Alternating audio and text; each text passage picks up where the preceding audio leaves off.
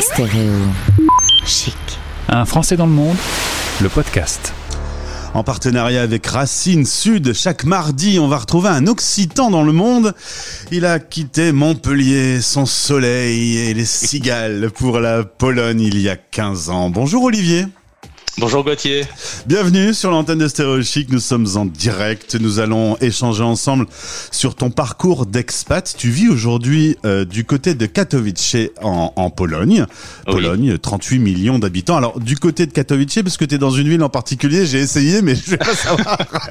ah oui, alors euh, ça se dit Ruda Śląska. C'est en Silésie. Donc, ouais, Katowice étant la capitale de la Silésie. On est dans le sud de la Pologne.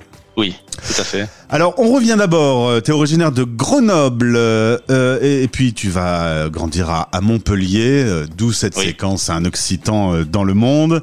Montpellier Business School, c'est Subdeco, c'est donc euh, un terrain pour euh, partir à l'aventure de l'international quand on fait ce genre d'études. C'est vrai, c'est vrai. On en a même l'occasion pendant les études avec euh, soit des années de césure, soit des stages à l'étranger. Donc oui, c'est très tourné pour euh, pouvoir euh, être n'importe où dans le monde, effectivement. Alors, on aurait pu se retrouver en Chine, c'était ton rêve?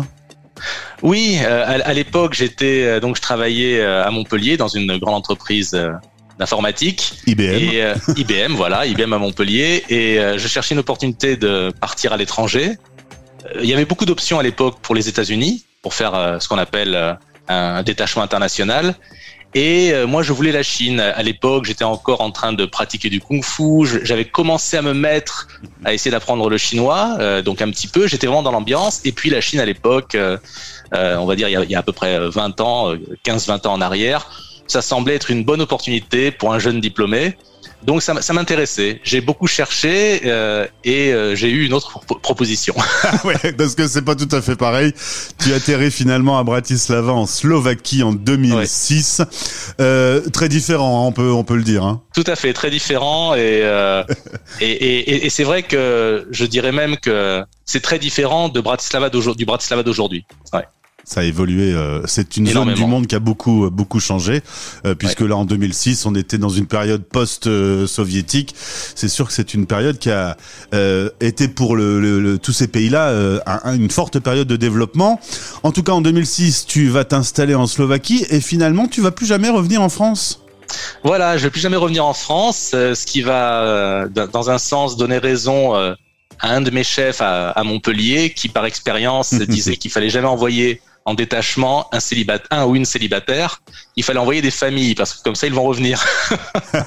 Mais en, plus, tu as encore une raison de moins de revenir, puisqu'en été 2006, tu vas rencontrer euh, ta future épouse, qui Ouais. est polonaise. Donc, euh, tu t'étais vraiment sur la bonne zone du monde, quoi. Voilà, j'étais sur la bonne zone du monde, mais ce qui est amusant, c'est qu'on s'est rencontrés quelques mois avant mon détachement.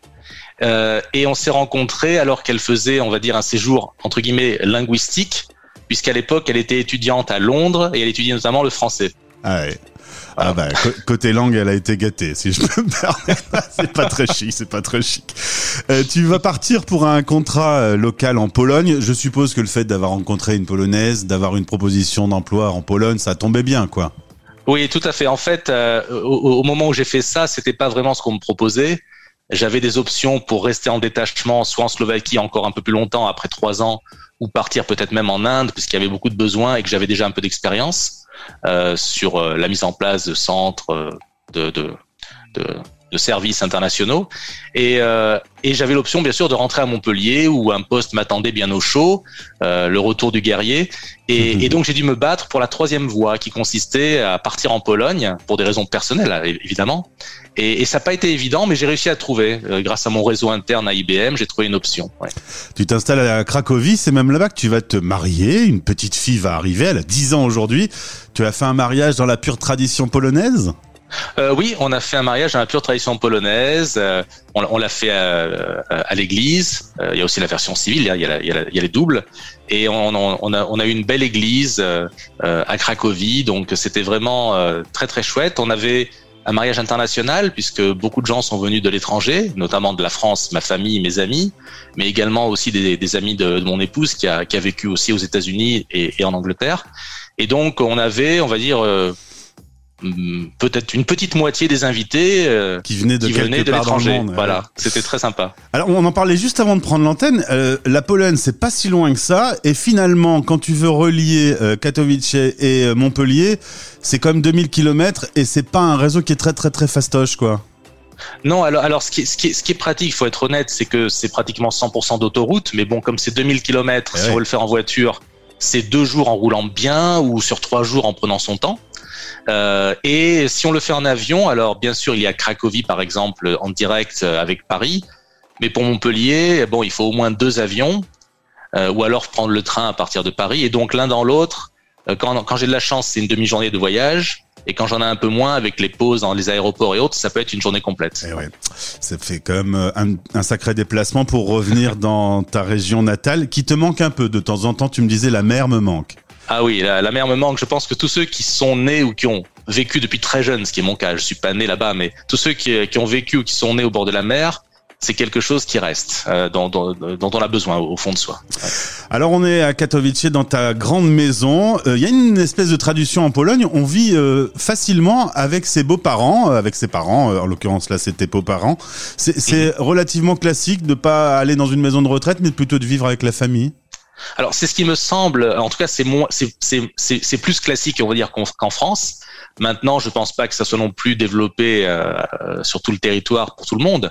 Euh, mais disons que dans la tradition un peu polonaise, on, on- c'est très famille. Moi, en plus, je suis en Silésie. C'est aussi très spécifique. C'est c'est comme, comme on a les différences régionales en France. Ouais. Donc la Silésie est très spécifique. Euh, Comme je m'amuse à le dire, c'est un petit peu euh, euh, la famille à l'italienne en version polonaise, les, les Silésiens.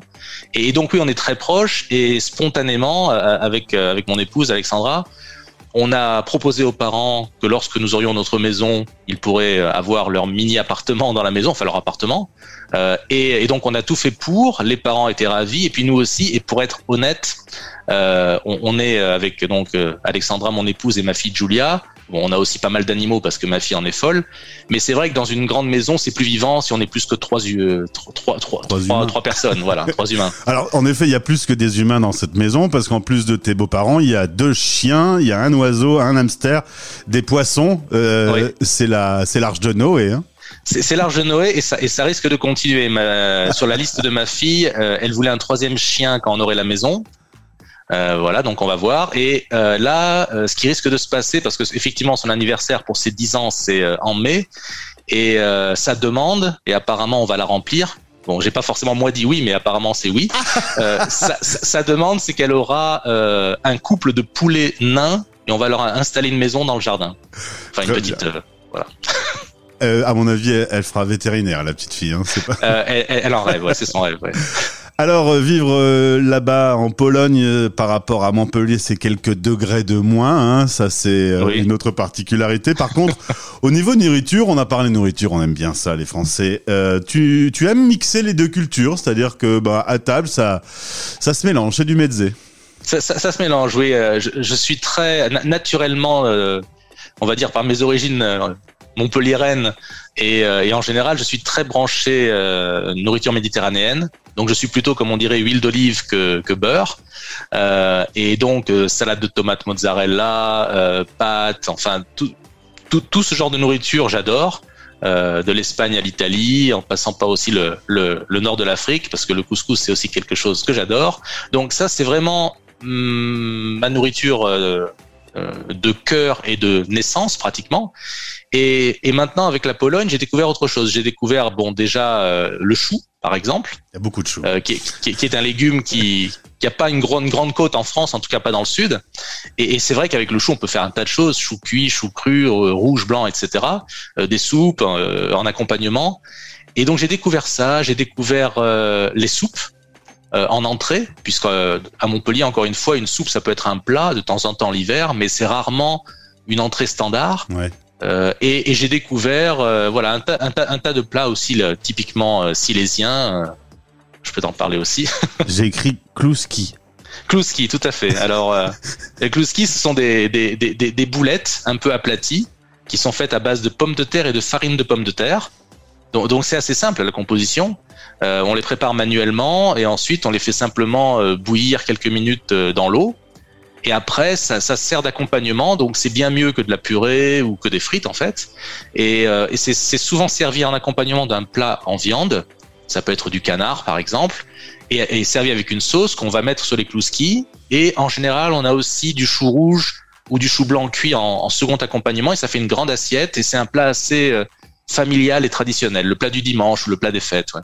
Alors tu travailles dans le secteur euh, financier euh, et, et, là tu m'as raconté que quand tu fais ta pause déjeuner avec tes collègues, tu te retrouves à être le seul à vouloir manger un dessert. Il n'y a pas de dessert en Pologne?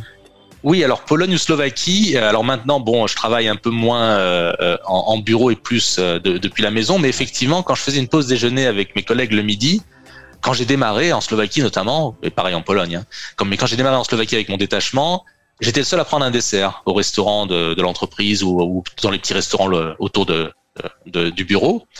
Et, et bon, euh, j'ai vite arrêté parce que euh, avoir trois quatre collègues qui m'attendent euh, avec, avec mon dessert, mais j'étais habitué à ça puisque en France on a souvent le petit dessert, le yaourt ou le petit flan, enfin quelque chose. Et, et, et en Europe centrale, je dirais, ils sont pas très branchés de dessert, en tout cas pour le midi, ça c'est sûr. Par contre, ils sont branchés entrée et l'entrée c'est souvent soit une salade, soit une soupe. Et moi, c'était plutôt plat dessert, donc je, je me suis ajusté. Il faut s'adapter à quand on vit en expat. Voilà. La Pologne est un pays de 38 millions d'habitants. Euh, ce nombre a beaucoup changé ces deux derniers mois avec euh, la crise en Ukraine, qui est pas très très loin. Il y a toute une partie de la frontière euh, qui est commune, mais c'est pas du côté où t'es, c'est de l'autre côté de la Pologne. Voilà, c'est c'est pas c'est moi je suis plutôt de, plus proche de l'Allemagne que de l'Ukraine, mais mais oui, euh, on est on est voisins effectivement avec l'Ukraine et ce qui s'y passe. Ouais. En tout cas, 4 millions de réfugiés sont arrivés en Pologne ces derniers mois. Dans la ville où tu te trouves, euh, tu sens pas spécifiquement aujourd'hui de changement ou euh, il y a une mobilisation, mais euh, dans le quotidien, tu le vois pas? Oui, dans, dans, le quotidien, je ne vois pas des, des, des, des masses d'Ukrainiens dans, dans, la région où je suis. Je, je sais qu'ils sont beaucoup restés soit en frontière euh, donc de, du côté de l'est de la Pologne, ou alors ils se sont déplacés dans des grandes villes, euh, euh, on va dire connues, comme la capitale Varsovie, ou dans, ou dans le nord, vers Gdansk, au bord de la mer, ou alors Cracovie. Euh, donc quand, quand, quand, nous allons à Cracovie euh, euh, de temps en temps, on peut voir déjà sur l'autoroute les convois qui passent, puisque c'est une autoroute directe qui peut partir de l'Allemagne, qui passe par Katowice, qui va jusqu'à Cracovie, qui ensuite part jusqu'en jusqu'en Ukraine. Donc on voit des convois, on voit pas mal de convois étrangers ou ukrainiens qui, qui, qui, qui, vont ravitailler. Et ensuite, nous, euh, la, la, vision qu'on en a, c'est bien sûr une grande solidarité. Donc, à, dire, à, ouais. à, à, mon humble niveau avec mmh. ma famille, euh, on participe en faisant des dons à Caritas, par exemple. Et, et puis ensuite, euh, le contact direct qu'on a, c'est une une famille, euh, enfin une, une, mère et sa fille, euh, qui se sont installés pour le moment chez un collègue de mon épouse, qui est un Espagnol qui vit à Cracovie et qui parle russe. Donc ça aide aussi. Mmh. Voilà, donc on est en contact avec cette petite fille indirectement. On lui a offert des, des, des cadeaux. Ma, ma, fille a chatté un peu avec elle via ce, ce, ce collègue espagnol qui faisait la traduction. Voilà. Est-ce qu'on sent une tension quand même ces deux derniers mois? Est-ce que quand on est si près d'une frontière d'un pays en guerre, on s'inquiète mmh. un peu quand même, en vrai? Ah. Oui, alors on s'inquiète, on s'inquiète pas mal, c'est vrai. Et puis, euh, je pense que tous, on a pu le voir dans les informations françaises quand on voit comment la Pologne réagit par rapport à d'autres pays, c'est c'est c'est plus intense en Pologne. Mmh. Enfin, quand je dis Pologne, c'est Slo Slovaquie, ce serait pareil. Tous ces pays ont vécu dans leur chair euh, l'occupation russe, donc ça leur parle beaucoup. Et effectivement, les Ukrainiens, c'est un peuple voisin, euh, un peuple peut-être pas frère mais cousin. Donc donc oui, c'est c'est très vivace et les inquiétudes sont sont fortes puisque bon, sans faire trop de politique. Euh, disons que le, le dirigeant actuel de la Russie n'est pas connu pour sa modération. On peut le dire. Voilà. Euh, dans quelques semaines, tu vas pouvoir revenir en France. Euh, ça va te faire plaisir de retrouver ta région ensoleillée. Oui, oui. Tu, tu oui sais, j ai, j ai... La première chose que tu vas faire en arrivant, tu sais déjà euh, T'as ton petit cérémonial non, j'ai pas mon cérémonial, mais ce qui, ce qui est certain, c'est qu'en revenant à Montpellier, euh, il y aura forcément un passage assez rapide pour aller voir la mer. Donc euh, sur la côte, euh, Grande Motte, Carnon ou Palavas, pour aller faire un petit tour là-bas. Et puis ensuite, euh, moi j'aime bien le centre de Montpellier, donc euh, c'est là que mes parents habitent, et donc j'aime bien sortir sur la place de la Comédie et juste euh, flâner et marcher. Ouais. En attendant de revoir ta mère et la mère, tu salues ta femme et ta belle-mère, ta petite fille et toute la famille qui est là-bas. Au plaisir de te retrouver sur l'antenne, Olivier. Merci d'avoir répondu à nos questions en direct. Avec plaisir, merci Gauthier. Stéréo Chic, la radio des Français dans le monde.